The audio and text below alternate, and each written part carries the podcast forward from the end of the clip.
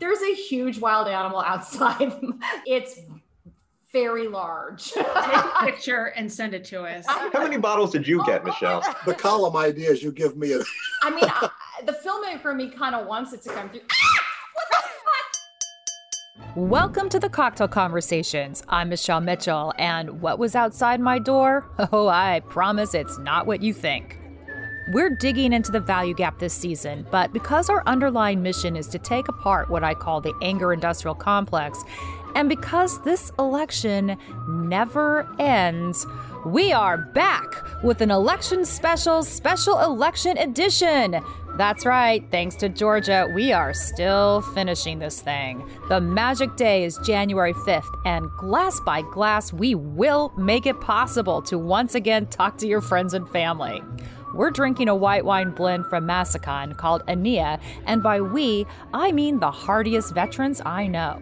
You gotta watch out. I'm at the age where I'm in my anecdote age now. That's Clarence Page of the Chicago Tribune. He was also on our election special because, well, after nearly 40 years covering U.S. politics, he's seen it all. I spent my whole career trying to get get out there and be a journalist for truth, justice, and the American way. Something I heard on TV years ago. Now I'm really seeing uh, I'm understanding what the paranoid style of American politics is. The whole country should have been on Xanax around the election time. No matter what side of the political divide you are, no one's happy. No one's happy. That's oh. Valerie Plame, the former undercover CIA officer you've definitely heard about. She's now an author and ran for Congress this year. Three. I was just reading an in-depth article about this. I just did an in-depth column on it. And I Maybe you read your column and now she's quoting it back to you. That's former FBI executive Lauren Anderson, the first woman on a SWAT team who led FBI terrorism and criminal investigations in Africa, Europe, and the Middle East. And on election night, she found out she lives next to one hell of a liquor store. I walked in and my mouth just dropped open. There was two different bottles of vodka, one with a, the face of Trump and one with Biden. And I was like, "Oh my god, seriously?" But it was it was like $35. I'm like, "Okay, it's not that interesting." It was I really like this new concept for your podcast. That's Nick Turse, a war correspondent and historian who's written in depth about Sudan, Vietnam, Democratic Republic of Congo, and the United States. I once told him I knew a bartender in every town, and did he ever put it to use? I finished some reporting on an ethnic cleansing campaign in Congo when I was just wrung out. I staggered into Rwanda, uh, went to a bar, and uh, I, I, used the line. I casually mentioned that I knew Michele Mitchell, and suddenly I was uh, feted like a king. Free drinks, rock star treatment. All right, so Georgia. The rule is if a candidate doesn't get above 50%, there's a runoff. This is how we got January 5th, with both U.S. Senate seats up for grabs. Georgia's been here before, but not like this. How did we get here? I asked Clarence to kick us off back in 1972, I worked undercover in a vote fraud investigation in Chicago, of all places. I, I know it's unbelievable that such a thing could even be suspected in Chicago, uh, but we went out and investigated it and found 95 dead people who had voted in the uh, previous election. Number one, there was evidence. Number two, it wasn't widespread was really remarkable. Trump has raised so far $200 million since the election, saying that it was stolen from him. There are people out there who believe that, and they're standing over their money. If we cannot have a common understanding of the facts, then how can we have a reasonable discussion and debate to get anything through Congress or uh, the public discourse? Trump lawsuits claiming fraud got tossed at every level, all the way to the Supreme Court. None of it overturned the election, but maybe that wasn't the point. The whole effort has kept a significant number of Americans in a state of flight or fight. Well, also, this information or disinformation is making people almost incandescently angry. And sometimes they oh, don't yeah. even know why they're angry. And that it seems to me to be something very different. It's not like a rubber band where things are just going to snap back to where we were in 2015. I mean, the whole idea of a democracy and how we govern ourselves is predicated on the idea that there's truth and that everyone's working from the same set of facts. But as Clarence pointed out, that ain't true. Valerie, you ran for office, you ran for mm-hmm. Congress, mm-hmm. and I'm curious to know what your experience was. I got into it running because I wanted to serve my country again. And I was a certain amount of naivete. I've never run for office before. And I kind of feel like, wow, I see how I saw how the sausage is made. I did not prevail in my primary. About a million and a half dollars of dark money came in a couple weeks before the election. So I got that up close and personal view. Nick, we've talked a lot about what the danger is, where disinformation and the conspiracy theories that start to swirl, where these can go. When I look at the conspiracy theories here and I look at uh, QAnon, I'm reminded of especially a, a place that you know well, the, the Democratic Republic of Congo.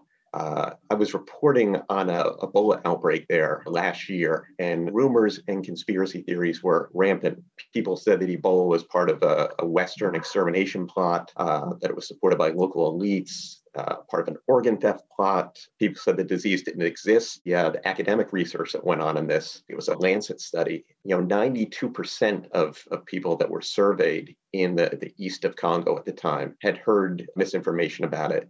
There were even people in that study who had been affected by Ebola, survivors of the disease, frontline health providers who also strongly denied that the disease existed. Why do you suppose that is? Who's gaining from these conspiracy theories uh, around Ebola? There were local elites who were running uh, health clinics of their own, where they said that they had you know, cures for this disease uh, that you couldn't trust Western science. So there was a profit motive there. But you know, a lot of it was rooted in um, the fact that for years the government has been unresponsive to people's needs. So now that the government was coming in and saying you need to do this, uh, you have to take these precautions, uh, this was an animating factor. And as you know, there are there are a lot of armed groups in Congo, and a lot of them also uh, latched onto this. It was an effective way to recruit there were 300 attacks on Ebola health workers. 76 of them uh, killed or injured. I talked to an expert about this at the time who told me that the main issue was security. He said, you know, when you start attacking and, and killing healthcare workers, it makes it very difficult to get healthcare to the areas it's needed.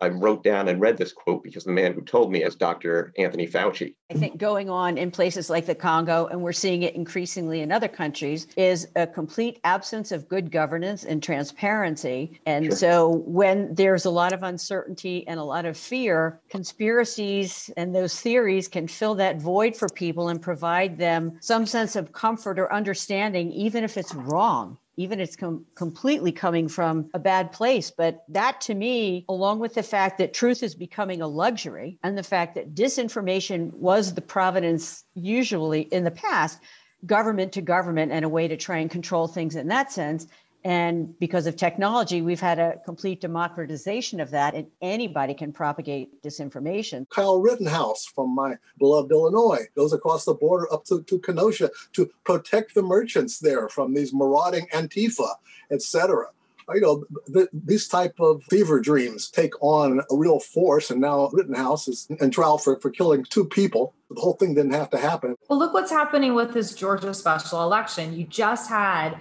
a Republican official actually say, yeah, "Stop cut it. it out." Yeah, yeah, cut it out. I'm glad he did it, but it was like this is normal. He should say yeah. that. More people should say that. Mm-hmm. Now we've got the, the guy, the Secretary of State in charge of the elections, getting death threats for telling the truth. Everybody knows it's the truth.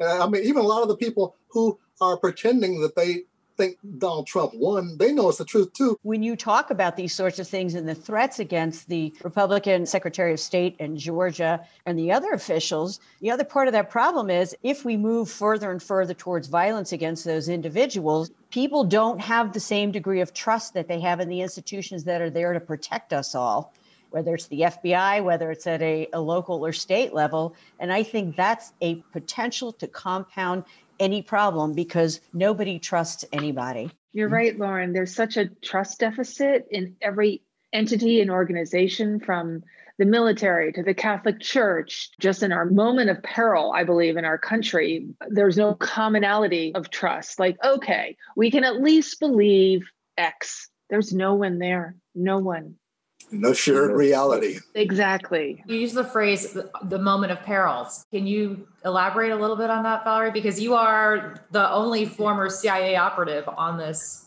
show right now. Can we trust you? we do. I I ran for Congress because I wanted to serve my country again. That's what I was doing in the CIA. That's what Lauren and you were doing in the FBI. There's a really cool career, but you don't get paid nearly enough money. You do it because you care deeply. And first of all, public service, I would say, frankly, since Ronald Reagan has been deeply denigrated. You know, who are you going to trust uh, if someone, you know, I'm from the government, I'm here to help you, ha ha ha. Um, so that has been slowly eroded maybe it was Mark Twain who said the lie is uh, halfway around the world before the truth can put its shoes on. I th- believe that we're just in the very beginning of what's called deep fakes and so forth. We've always, as Americans, always have had a conspiracy streak through us politically, historically. Now it is just that tiger is out of the cage, running around the really small room. We will get through this, but you better believe that our enemies around the world they smell blood in the water and they are just waiting. I look back to how, how do you build trust? Who do we trust and why? It really takes time and some kind of, of an association uh, to be an influencer of people uh, in, in, a way that they will believe.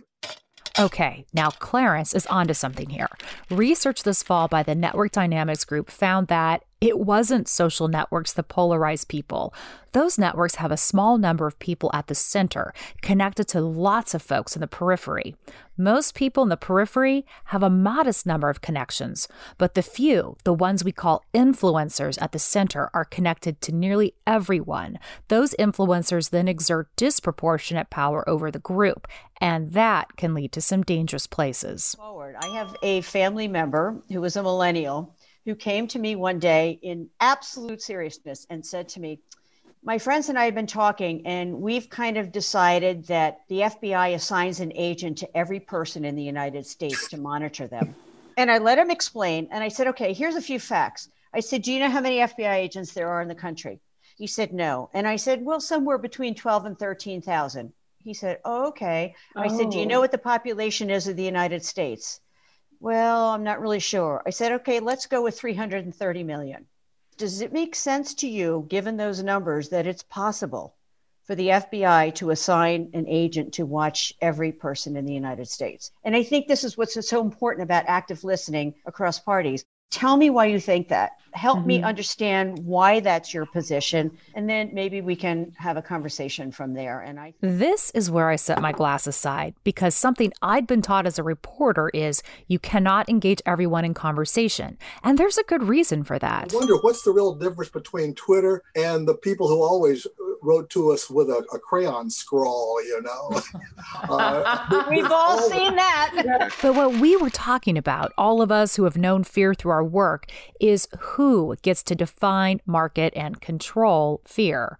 A simple message repeated over and over catches fire fast. The Affordable Care Act became Obamacare, so people who already hated Obama hated the act, and the industries that stood to make money from the hate and the fear got richer even if it made no sense to oppose something that, wait for it, was already bipartisan. Uh, you know, Obamacare is my favorite example. You know, Obamacare, uh, which the Republicans nicknamed the Affordable Care Act, really began at the Heritage Foundation among conservatives I wrote about it back in the 90s. Mitt Romney became governor of Massachusetts, put it into action with Massachusetts healthcare, mm-hmm. and that became the model for the ACA. Uh, but what happened? Whether we are public servants like Valerie and I were, whether Clarence and Nick, they're like you in the media, we bear a responsibility to listen and to say, help me understand why you think that and let's talk about the facts and let's try and get there because if we don't each take that responsibility